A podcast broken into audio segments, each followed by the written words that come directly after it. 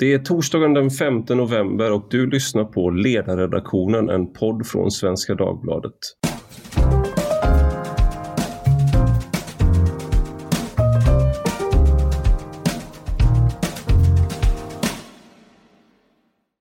Jag heter Ivar Arpi och idag ska vi prata om skolan, närmare bestämt den bristande ordningen som råder på många svenska skolor. Och idag kom en ny rapport från Brottsförebyggande rådet som visar att nästan hälften av alla elever i årskurs 9 undviker vissa platser, aktiviteter eller personer av oro för brott. Och särskilt vanligt är detta bland de elever som tidigare blivit brottsutsatta. Eh, och det har ökat att andelen pojkar som utsätts för lindrig misshandel särskilt eh, har ökat sedan 2015.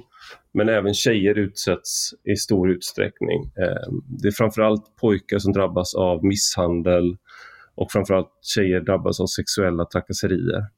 Och det här går ju in i ett problem som vi har pratat om de, de senaste åren egentligen om att det är för, för mycket stök på skolan, det är för mycket, för mycket eh, eleverna tar över, lärarna har ingen auktoritet eller brister i sin auktoritet eh, och vad, vad man ska göra. Vi har pratat om lågaffektivt bemötande, pratade man om ett tag. Eh, och, nu, och sen har man föreslagit massa olika åtgärder. Men idag så tänkte jag att vi skulle gå prata med några praktiker om det här och då har jag bjudit in Isak Skogstad som du har jobbat som lärare men du är nu eh, sedan ett tag tillbaka skolpolitisk expert på Liberalernas riksdagskansli bland annat. Välkommen! Ja, stämmer bra, tack så mycket. Och jag har också med mig eh, Lillemor Bergqvist och Susanne Norman som är rektor respektive biträdande rektor på Storvretskolan i Botkyrka kommun. Välkomna! Mm, tack! Tackar! Jag tänkte jag skulle börja med dig eh, Isak. Du har ju läst eh, Brås rapport eh, någorlunda. Den kom ju idag så man har inte hunnit lusläsa den någon av oss här. Men känner du igen den bilden som ges här eh, i rapporten om utsattheten och att man, eh, de som blir utsatta sen blir rädda och kanske undviker att gå till skolan? Ja, alltså den BRÅ-rapporten som eh, nu har kommit eh, är ju egentligen en uppföljning, en årlig uppföljning som i flera år har visat på det här problemet att skolan de facto är en plats där det är väldigt vanligt att brott både begås och att unga utsätts för brott. Men jag tror att det är väldigt viktigt att skilja på allmänt stök i skolan och eh, allvarliga brott. Alltså, det är klart att det är en milsvid skillnad mellan att elever kommer sent in till lektionerna och stör undervisningen jämfört med att elever knivrånas. Men eh, en upplevelse som jag bär med mig, när jag särskilt eh, hajade till på den skrivningen när det konstaterades att allt fler elever undviker att röra sig på vissa platser av rädsla för att bli utsatta för brott. Det var när jag jobbade som grundskollärare i Nacka för några år sedan. Och, ja, ni kanske minns hur det i media rapporterades om att Nacka drabbades av en våg av rån som drabbade barn och unga. Det var barn som rånades av ja, maskerade ungdomsgäng och de här gängen var ofta knivbeväpnade. Och, och det, det blev väldigt uppmärksammat att en pojke som bara var åtta år blev rånad på väg hem från skolan, alltså endast 30 meter utanför skolan. Och eh, under den tiden så undervisade jag i grundskolan och eh, de, lägst, eller de yngsta eleverna jag hade gick i årskurs 4, så de var alltså 10 år. Och skolan låg i närheten av eh, platser där just brott hade begåtts, alltså olika former av ungdoms och barnrån. Och jag minns så väl alltså hur mina elever i fyran, de var så tio år gamla, berättade för mig att när de gick av bussen för att gå bort till skolan så gömde de sina mobiltelefoner i sina stövlar. Det var vinter så många av dem hade lite större stövlar och så stoppade de ner sin iPhone där. För att då hade de hört då att eh, om man gömde sina telefoner så skulle inte rånarna få tag på dem och kunna stjäla dem från sig. Och det var, ju, det var ju så talande för att de var så extremt rädda. Och Det är väl det som är en allvarlig aspekt av brottslighet. Att det är klart att det är alltid de som drabbas som eh, det är värst för dem, alltså brottsoffret. Men ofta är brott, och, och då särskilt så allvarliga brott som beväpnade rån mot barn och unga, ringa på vattnet och skapar rädsla, oro och leder till att man just anpassar sina rörelsemönster, precis som framkommer i BRÅ-rapporten. Och sen såklart kan man diskutera, är det rätt eller fel? Alltså är det en överdriven reaktion och anpassa hur man lever? Men som jag ser det så det är väl högst mänskligt beteende. Eh, så tyvärr har jag sett det bland barn så unga som tio år. Det där är någonting jag, jag skrev om det här för en månad sedan ungefär om hur man, för jag, jag, har, jag, har, jag har småbarn själv men jag har vänner som har lite äldre barn och då är en, en av mina vänner hans hans nioåring har just börjat röra sig själv ute med sina skolkompisar och, och kamrater. Och då eh, har de liksom då har de berättat för dem att, eh, eller min kompis har helt enkelt berättat för honom att men om någon kommer fram och är aggressiv och vill ta din telefon så ge bara bort den. Om du blir omringad av ett gäng som vill prata men du känner dig hotad, skrik på hjälp. Och då hade det varit en grannpappa som var med och som sa att ja, lämna ifrån dig allt som du har så att du inte får en kniv i magen, sa liksom till, eh, den, sådär, till den här nioåringen. Då. Jag tänker det där är en lite annan, eh, ett annat snack än kanske det som, som jag fick när jag var i den åldern. För då var det A-lagare och kanske någon och knarkare. Jag visste inte exakt vad en knarkare var men jag, jag hade förstått det som att de var väldigt starka. Så jag gick liksom, jag vet inte vad jag letade efter. Men det här, är något, det här är en del, och det har att göra med ganska grova brott, men sen har man att göra med då det här som du är inne på, som man ska särskilja lite från, som kanske är mer ordningsproblem, stök och, och liksom lindrig misshandel, att man knuffas eller, och det kan vara nog så allvarligt, men det är, det är ändå inte liksom knivrån av, av maskerade rånare. Jag tänkte, eh, vi, vi när man då pratar om skolor som är där det liksom man tappat kontrollen, då läste jag en artikel som handlar om just Storvretskolan eh, där Lillemor Bergqvist och Susanne Roman som är med oss här då, eh, där ni är rektorer. Och då eh, beskrev ni det som att innan ni kom dit, eh, och det var 2019, mm. Eh, då hade eleverna tagit över, tror jag var ett citat. Skulle mm. ni kunna beskriva hur situationen, hur kom ni dit och, och hur såg problemen ut på skolan innan ni kom dit?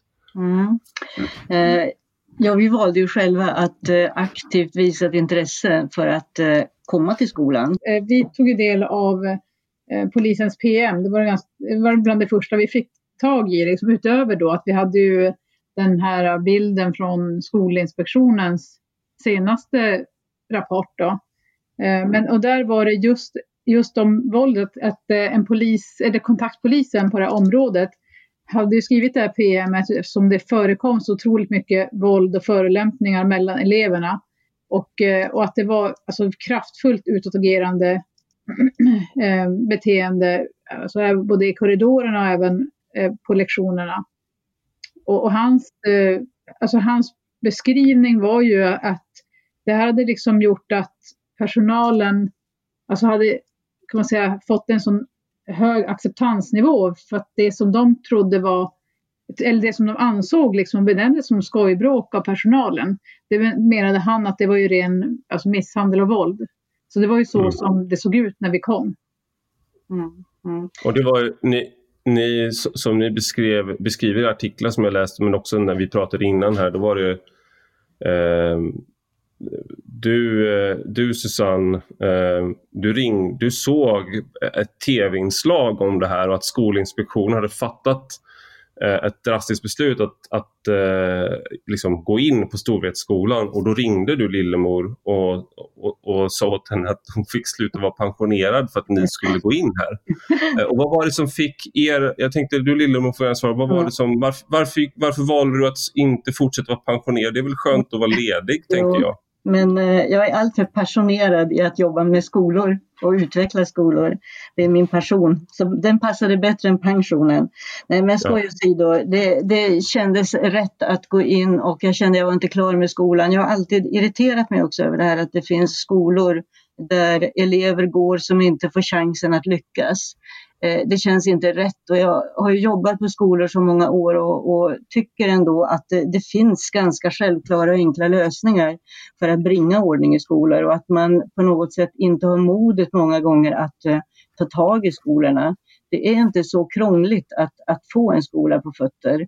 Det var med den ambitionen och den, den eh, delen vi gick in i för att se, kan vi ändra den här skolan som verkligen var i kris och vi visste också att uh, att vi hade kort tid på oss. Så det var en spännande utmaning tyckte jag helt enkelt. Jag tänker det är en, någonting som ni har, har sagt i intervjuer tidigare, det är det här att eh, många lärare i Sverige är rädda för att sätta mm. gränser. Och nu sa Lillemor här också då att det finns det finns enkla, ganska enkla sätt att upprätta, återupprätta ordning på en skola. Men för oss som är då utifrån, eh, då kan man ibland kanske antingen tar man i alldeles för hårt. Alltså när man pratar om det menar jag att någon säger att ja, men det är väl bara att slänga ut dem i huvudet före. Att man antingen är så eller att man, folk är uppgivna och säger nej men det är väl bara så det är nu för tiden i skolan, de lyssnar inte och sådär. Så jag tänkte att ni skulle jättegärna få eh, berätta då, hur, hur gör man då för att, för att åstadkomma en förändring?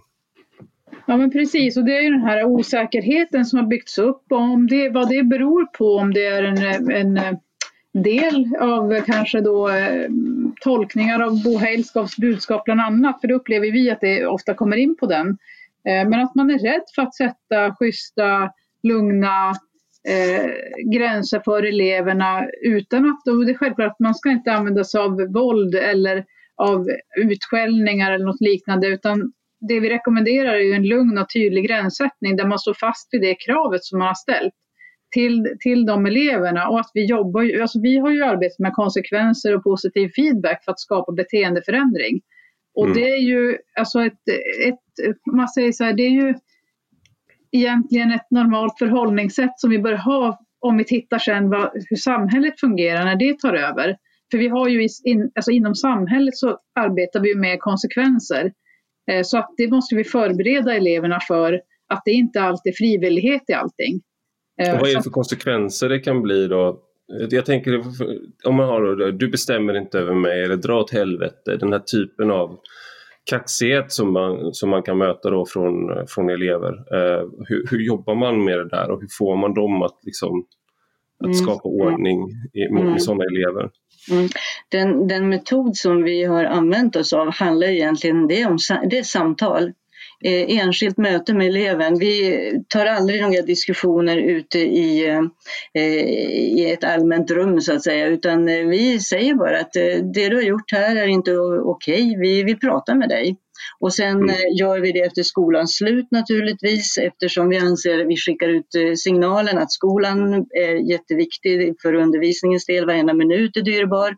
Utan du kommer till oss när, när skolan är slut. Och sen hade vi ju i det läget så såg vi till att vi hade coacher då, alltså som såg till att eleven kom till oss. Och när mm. eleven kom till oss så förde vi samtal helt enkelt och vi var ju två vi satt tillsammans i början för vi ville liksom lära känna eleverna. För många gånger handlar det om det här att eh, att se eleven, bekräfta eleven och på något sätt få den att förstå varför vi är intresserade och engagerade i, i eleven och vill få den att, eh, att eh, uppföra sig för att på sikt kunna lyckas i skolan och på, sätt, på så sätt eh, lyckas med framtiden. Mm. Så det, det, är många och ganska långa samtal som på sikt ger ett väldigt bra resultat. Men vad vi gjorde var att vi befriade lärarna från den situationen. För ett sådant samtal kan du som lärare kan man som lärare inte ta sig tid till. Utan där mm. hamnar man kanske mer i tillrättavisningar och, och ja, utförstör lektionen och så vidare. Så signalen till lärarna var meddela oss när någonting inte fungerar och sen tar vi tag i det. Så det var väl kanske metoden ja. enkelhet. Ja, jag kan säga så en annan del när du nämnde något exempel där om mm. eh, om en elev då på något vis är otrevlig i en situation så är det ju så att då har vi ju jobbat med att, då som Lillemor säger där, vi har haft samtal efter skolans slut eller på rasttid, alltså på deras lediga tid, mm. den vi använder. Det är ju en del i konsekvensen. Men den andra är också att vi reglerar hur elever beter sig och eh, kan, ibland även pratar när det är kränkande och så vidare eh, i överenskommelser med eleven. Och då kan det ju innebära då om man får en överenskommelse om att man till exempel använder Eh, att man inte använder sig av kränkande fraser när man är i skolan till exempel. Då, kan, mm. då, då är det så att då följer man upp den här, kan följas upp både före skolans början och efter skolans slut eh, som en konsekvens och som, som alltså ser till helt enkelt att eleven upphör med det här beteendet. För de uppskattar ju inte samtalen i, i alltså om man säger så här, eh, i längden. De kanske är kaxiga i början och, och tycker att det, att det inte är så farligt att komma och sitta på ett möte. Men när man sitter där på fjärde mötet och de frågar hur länge, hur ofta vi ska ha de här mötena och man svarar att vi ska ha dem tills dess att, vi, att du har ändrat ditt beteende för ditt beteende är inte okej. Okay. Det är det mm. som skapar alltså, beteendeförändring och det är ju att arbeta med den typen av konsekvenser. Mm. Jag, jag, tänker också, vi var inne nu på Bo Heilsko eh, som den lågaffektive dansken har han kallats. Och det, är, han som har blivit känd för det lågaffektiva bemötandet och han har rekommenderat det i, i skolmiljöer och att man då istället för att ehm, eh, till exempel om en elev är väldigt utåtagerande i ett klassrum, då ska alla gå ut ur klassrummet så att eleven får eh, liksom avreagera sig klart. Mm. Eh, och du ska aldrig liksom möta en upp, någon som är högaffektiv då med samma högaffektiva bemötande. Och jag tänker Isak Skogstad, du har ju, eh, du har ju debatterat med Bo Heilskog men du var inte du är inte ett av hans största fan i skolmiljö om man säger så. Nej, men alltså jag kan tycka att eh, Haleskovs eh, teorier och det han saluför är på ett sätt rätt banala. Det är väl klart att man inte själv som lärare ska gå upp i affekt om man möter en utåtagerande elev. Det är väl, det är väl helt självklart och det är helt okontroversiellt och det känner alla lärare till. Mm. Och då kan jag ifrågasätta, vad tillför teorin? Men då har man då eh, stött på alla de här helt absurda exemplen om att eh, om en elev börjar kasta stolar, då ska den få fortsätta kasta stolar och alla andra elever i klassen ska lämna. Och att det, det visar liksom på verklighetsfrånvänd man kan vara som akademiker när man sitter, på, eh, liksom, sitter rum på ett universitet och filosoferar om hur lärare ska agera ute i verkligheten. För som lärare har man ofta 25-30 elever och du är ansvarig för alla de eleverna. Du har ansvar för att undervisning ska bedrivas. Du har ansvar för att säkerställa att alla elever ska ha rätt till en trygg skolmiljö. Men jag måste bara flika in och säga att jag har besökt Storhetsskolan och tittat på hur Susanne och Lillemor har arbetat. Och jag menar, det är ganska talande exempel. För det första som möter när man kommer in i skolan är skolans ordningsregler. Det står tydligt. Och just det här ledarskapet, att man tydligt prioriterar det och visar att man backar upp sina lärare och att det är en viktig fråga är ett avgörande. Och Storvreten, för de som inte känner till det, det är ju ett utsatt område och Skolinspektionen. För det är alltid intressant att diskutera eh, enstaka skolor och se hur man framgångsrikt har vänt dem. Men tyvärr menar jag ju att det här är liksom ett systematiskt problem. För när Skolinspektionen gör sina granskningar så har de i, ett, eh, i en sammanställning tittat på just skolor i utsatta områden. Och där kan man se att det råder en helt eh, kaotisk situation. Alltså, Skolinspektionen beskriver hur de under ett besök på en skola möttes av elever och lärare som helt seriöst beskrev att den här skolan den ligger på gränsen till upploppsstämning. Mm. Och under ett besök så var det ganska talande för när de satt och intervjuade elever i ett konferensrum om hur de upplevde tryggheten på sin skola, då bröt det ut ett vilt slagsmål precis utanför konferensrummet. Och mm de här elevintervjuerna tycker jag att det är absolut värst, för där framkommer det att eh, elever undviker olika situationer och andra elever har rädsla för att drabbas av hämndaktioner av äldre syskon och lärare själva berättar att de är rädda att vissa lärare ska, äh, elever ska slå ihjäl varandra och att de inte ens alltid vågar ingripa när det är bråk. Och den här rädslan och passiviseringen som det leder till Eh, särskilt särskilt hos lärare, det drabbar ju såklart eleverna i slutändan. Och det blir så här att, jag menar, jag jobbade på en grundskola i Nacka, det var en välartad skola, visst det fanns brottslighet i området och det påverkade mina elever. Men det är en milsvid skillnad när det ser ut på de allra värsta skolorna. Och på så sätt kan man ju prata om att det verkligen råder en stark trygghetssegregation i svensk skola. Alltså de värsta problemen med just stök, våld och brottslighet, de finns på skolor med det mest utsatta elevunderlaget. Och det är därför, tror jag i alla fall, som många trivialiserar det här ämnet ganska hårt. För man, har liksom, man läser i tidningen om detta och tänker att det kan inte vara så farligt. Och de som efterfrågar mer lärarauktoritet och sånt, eh, de har inte sett hur det fungerar i mina barns klassrum. Där behövs inte detta och sånt. Men man hör ju sällan röster från de som faktiskt går på dessa skolor eller arbetar på dessa skolor. Därför är jag så glad och tacksam för att Lillemor och Susanne inte har varit rädda för att stå upp för vad de tror på.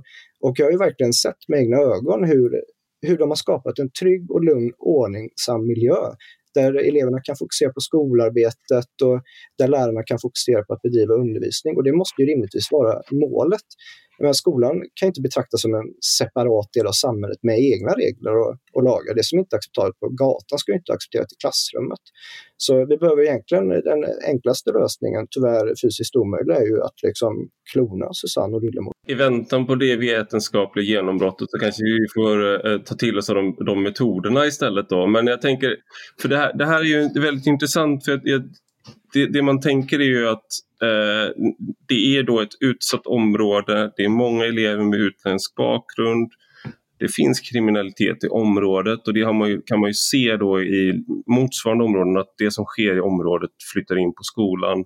Så eh, liksom, är er framgång då som ni har nått nu, är den tillfällig eller är det här någonting som man skulle kunna ta då Eh, i den metoden ni, eh, ni arbetar med. Och det är någonting som man tar upp i en artikel jag läste här som framgångsfaktorer på er skola är att ni har ett tydligt mandat från kommunledningen och Skolinspektionen att vända utvecklingen. Eh, ni gör då som ni var inne på här nu, och ni gör elevernas beteenden synliga eh, och ni pratar med dem, följer upp individuellt med dem. Eh, och sen har ni tydliga konsekvenser för elever som inte sköter sig. Eh, Kartläggning av elevernas kunskapsnivåer och attityder till skolan och sen satsningar på själva skolmiljön och trivsel. Alltså, ett, ett problem med de här sakerna när, när jag läser det här, om, det, om jag inte hade haft er här i podden nu då eh, och kunnat prata med er, det är att det här är liksom ord som kan fyllas med, med väldigt olika innehåll. Men ni har ju, ni har ju, det har jag inte varit helt tydlig med här i podden nu kanske, men att ni har ju lyckats faktiskt med att vända den här utvecklingen på en och en halv termin. Så det jag undrar är liksom, hur, hur gör vi om vi inte kan klona er? Vad kan vi göra, vad kan vi liksom göra, eh, vad kan man göra för att uh, föra vidare det här till andra skolor? Mm. Mm. Ja, vad kan man göra? Alltså, egentligen är det så här att det är ju det är lite komplicerat också hela det här arbetet naturligtvis. Det handlar ju om att du måste gå in med öppna ögon. Du måste titta på en skola, vilka problem har skolan? Eh, fundera på vad orsakerna till det är. Alltså det här klassiska, fundera på vilka mål du ska sätta upp och, och vad du ska göra för någonting. Det är ju ingen skola är den andra lik utan du måste som ledare för en skola eh, titta så att säga på vad skolan behöver för någonting och vad eleverna behöver. Och när du ser det och sammanfogar det till ett slags eh, pussel och lägger pusslet, då måste du med starkt mod och stor kraft och mod i barm, höll jag på att säga, eh, kraftfullt ta tag i det hela och driva, få din personalgrupp med dig att driva ett gemensamt arbete för att skapa den skola som vi alla som eh, ingår i visionen. Så det är ju ett målmedvetet ledarskap och tydligt ledarskap som, som ligger bakom det här, det får vi inte glömma bort. När du väl har satt igång hjulen och lärarna ser och personalen som hos oss då såg Eh, för det fanns en resignation, en ganska kraftfull resignation. Det var kaos och det var kris och man hade gett upp och eleverna till och med när vi presenterade oss sa att det här har ni ingen chans, ni har ingen, det går inte att förändra den här skolan. Så elever som inte så mycket i fyran, femman. Men vi sa att nej, då, det ska vi visst göra det. Men alltså när man får personalen med så vi alla driver åt samma håll och vi pratar mycket om vad och varför och hur. Och kontinuerligt, vi lägger all tid på att tillsammans skapa kraft för att för att förändra skolan till det vi vill ändra skolan till, då är allting möjligt. Men det finns inte bara ett, en metod, det, det är det jag menar, utan man måste så att säga använda eh, situationsanpassa och behovsanpassa insatserna. Och det är väl ett detektivjobb lite grann, men ett häftigt och kul jobb. Mm. Jag kan tillägga där också att det handlar också om mycket tempo som man kör i. Vi har ju jobbat i ett extremt snabbt tempo. Och när, när, man, behöver, alltså när man vänder den så här så pass komplicerad skola så behöver man Alltså, i, ja, eller man säger så här, man kanske inte alltid kan få med alla då på tåget, utan man behöver se till att det blir resultat. Och de resultaten är det som, man, som gör att man sen får med sig mm. personal och elever. Och sen vill jag bara backa tillbaka där till området och elevernas bakgrund. Eh, och det, alltså det här då att, att ligger i ett utsatt område så så tänker vi att det inte påverkar möjligheten att vända skolan, utan att vi får helt enkelt se till de resurserna som, som finns. Så är det så att vi har många vårdnadshavare som inte kan eh, delta eller ha kunskap i språkmässiga kunskaper och så vidare, så får vi ta över liksom det ansvaret och se till så att eleverna levererar i alla fall. Och någonting som vi har haft väldigt eh, stor uppbackning av eh, i den här skolan, det är ju verkligen att vi har haft ett stort eh, föräldrastöd. Från, från, alltså på det sättet att vi har ett, precis ett passivt föräldrastöd. Vi har inte haft vårdnadshavare, så vi har haft vårdnadshavare som varit tacksamma när vi har arbetat med en gränssättning kring deras barn. vilket har varit fördelar. Eh, vi har helt enkelt fått arbeta i fred.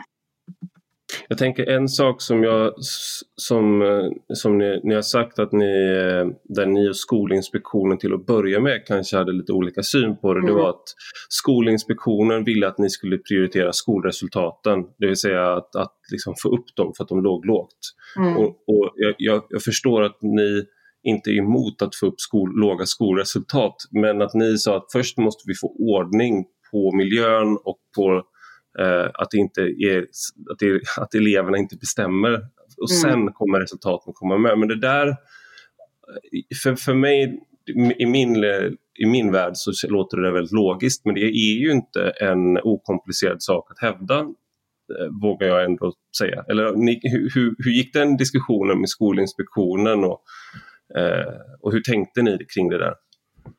Ja, det första var ju att vi hade ju tillskansat oss eh, rätten att vi skulle få köra vår linje. Det var en förutsättning för att vi skulle hoppa på uppdraget och, och de var ju väldigt eh, följsamma och eh, vi hade diskussioner men de köpte ju våra, våra argument. För vi ser det ju som att, eh, att eh, vårt uppdrag, vi är ju stödpersoner på något sätt, eller ska, säga, ska hjälpa lärarna att få förutsättningar att kunna genomföra det som är skolans uppdrag det vill säga att, att kunna undervisa eleverna. Så att eh, för oss var det liksom en självklar väg att vi skulle vinna det här kriget och vi skulle göra det tillsammans. Och, och vi började ju i väldigt små saker och tog krig med eleverna, visade att eh, ni ska ta över skorna när ni går in i, eh, i skolan, kepsar, huvudskav och så vidare. Och sen kunde vi tillsammans förverkliga det. Då mm. vann vi så att säga en slags eh, makt tillbaka från eleverna var det så, så viktigt och lärarna fick också tillbaka tron på att det gick att förändra. Att vi på tre veckor lyckades få eleverna att följa ordningsregler som de hade tjatat om i åratal. Vad är det för ordningsregler? För jag tänker just den här kepsdebatten dyker upp. Det vet Is Isak Skogstad och jag är ju vi är båda väldigt aktiva i sociala medier och det där är ju någonting som eh, när, om man för det där på tal så blir, det, blir man väldigt, eh, följs av väldigt mycket raljanta kommentarer till exempel. Men jag tänker vad är det då för att, att, att man då är någon slags eh, eh man vill införa kadaverdisciplin ungefär. Men jag tänker, vad är, det, vad, är det, vad är det för specifika ordningsregler som ni införde då på skolan? Mm. Ja, alltså vi, vi har ju alltså bland annat just vad gäller då eh, kläder till exempel. Och sen har ju vi andra ordningsregler hur man beter sig och så vidare såklart. Men eh, när det gäller kläderna så införde vi att man inte har keps eller luva eller ytterkläder eller skor på sig utan innerskor får man ha eh, men ingenting annat. Och eh, mm ja, det, det, finns ju en, det finns ju en diskussion där kring det här med luva och keps, förstår den, den är pågående. Men vi utgår ifrån att alla kan utveckla olika strategier för att klara av olika situationer. Och, och, vi tänker också att vi ska förbereda eleverna då inför framtiden och vill de mm. arbeta på ICA då får de anpassa sig till ICAs klädkoder. Så det här är våran klädkod. Vill man jobba på Ericsson så får man anpassa sig efter deras klädkod och det mm. behöver alla förbereda sig på. Så att eh, vi, och vi har också en erfarenhet av att vi har jobbat i, alltså åtminstone jag, åtta år i skolans värld där vi har haft den här regeln och den har fungerat för alla elever oavsett diagnos. Men det är klart att de har fått hitta andra sätt som, som har eh, kunnat till exempel minska in intryck eh, och som fungerar ju överallt. Eh, så att eh, nu kan ju de eleverna jobba på vilket ställe de vill för de kan följa klädkoder oavsett diagnos. Mm. Får jag bara flika in där, för att ja. menar, det är ju verkligen intressant att höra er berättelse och se konkret hur ni har jobbat och vilka exempel på regler, för det kan verka inspirerande för andra skolor. Men jag tänker att liksom, om man konkret vill få bukt med de här problemen eh, på fler skolor runt om i landet och särskilt de med stora ordningsproblem, så får man ju tänka, jag liksom som jobbar med politikutveckling och så, vilka verktyg har man som lagstiftare exempelvis? Så där är ju skollagen ett väldigt tydligt sådant exempel på ett viktigt styrdokument för skolan. Och där har vi ju som så idag att idag kräver lagen att alla skolor ska ha ordningsregler.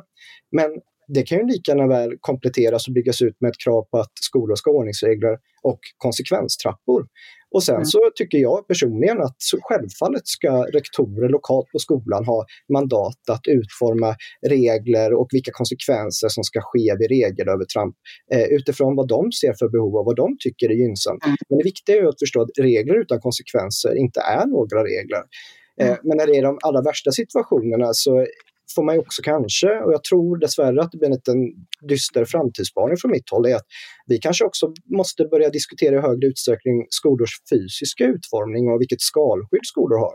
För jag har pratat med många rektorer och lärare på skolor i utsatta områden, man upplever att det är rena rama fritidsgården där. Man har inte koll på vilka elever som kommer och går. Det kommer in grupper av elever från andra skolor. Och det skapar ju såklart jättestor otrygghet när, när eleverna känner att, eh, att vem som helst kommer in på skolan och att de uppehåller sig där.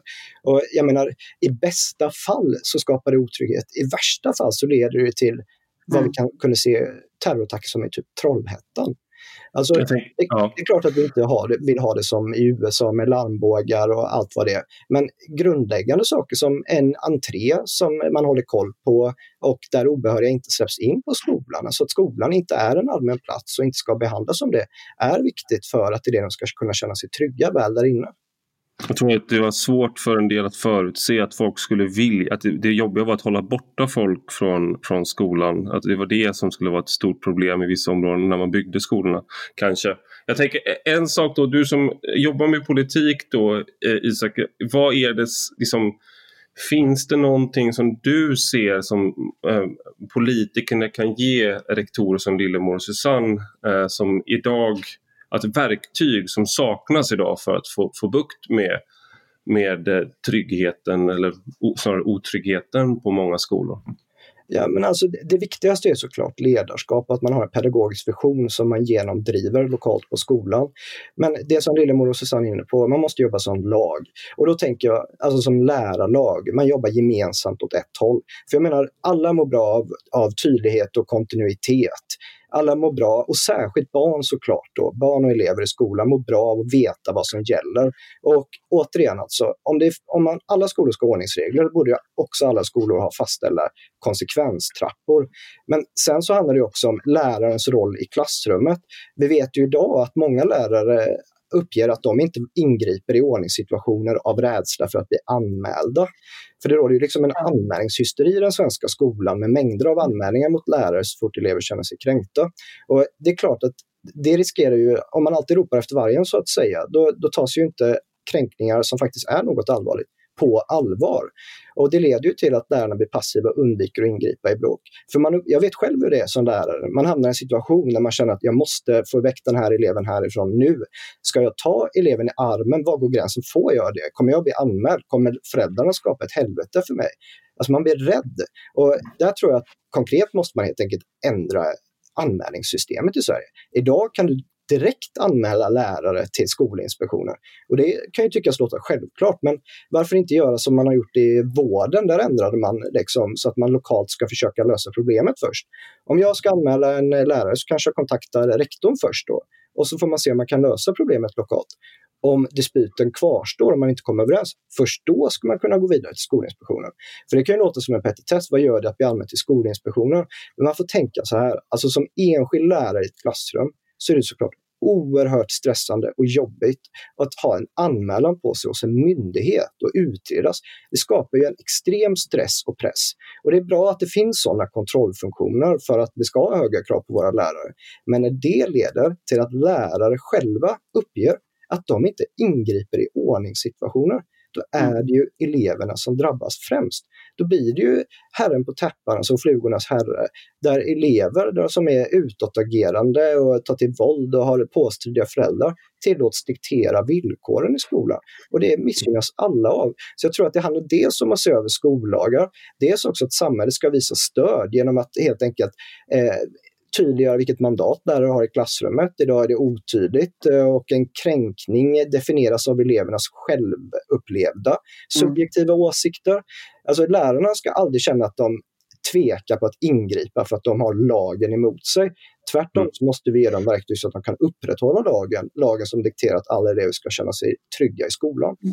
Mm. Jag tänker, vad skulle Lillemor och Susanne, vill ni komma in där och, och kommentera det, mm. och, och, besvara samma fråga egentligen? Är det något, något verktyg som ni känner att ni, ni önskar att ni hade som ni inte har idag?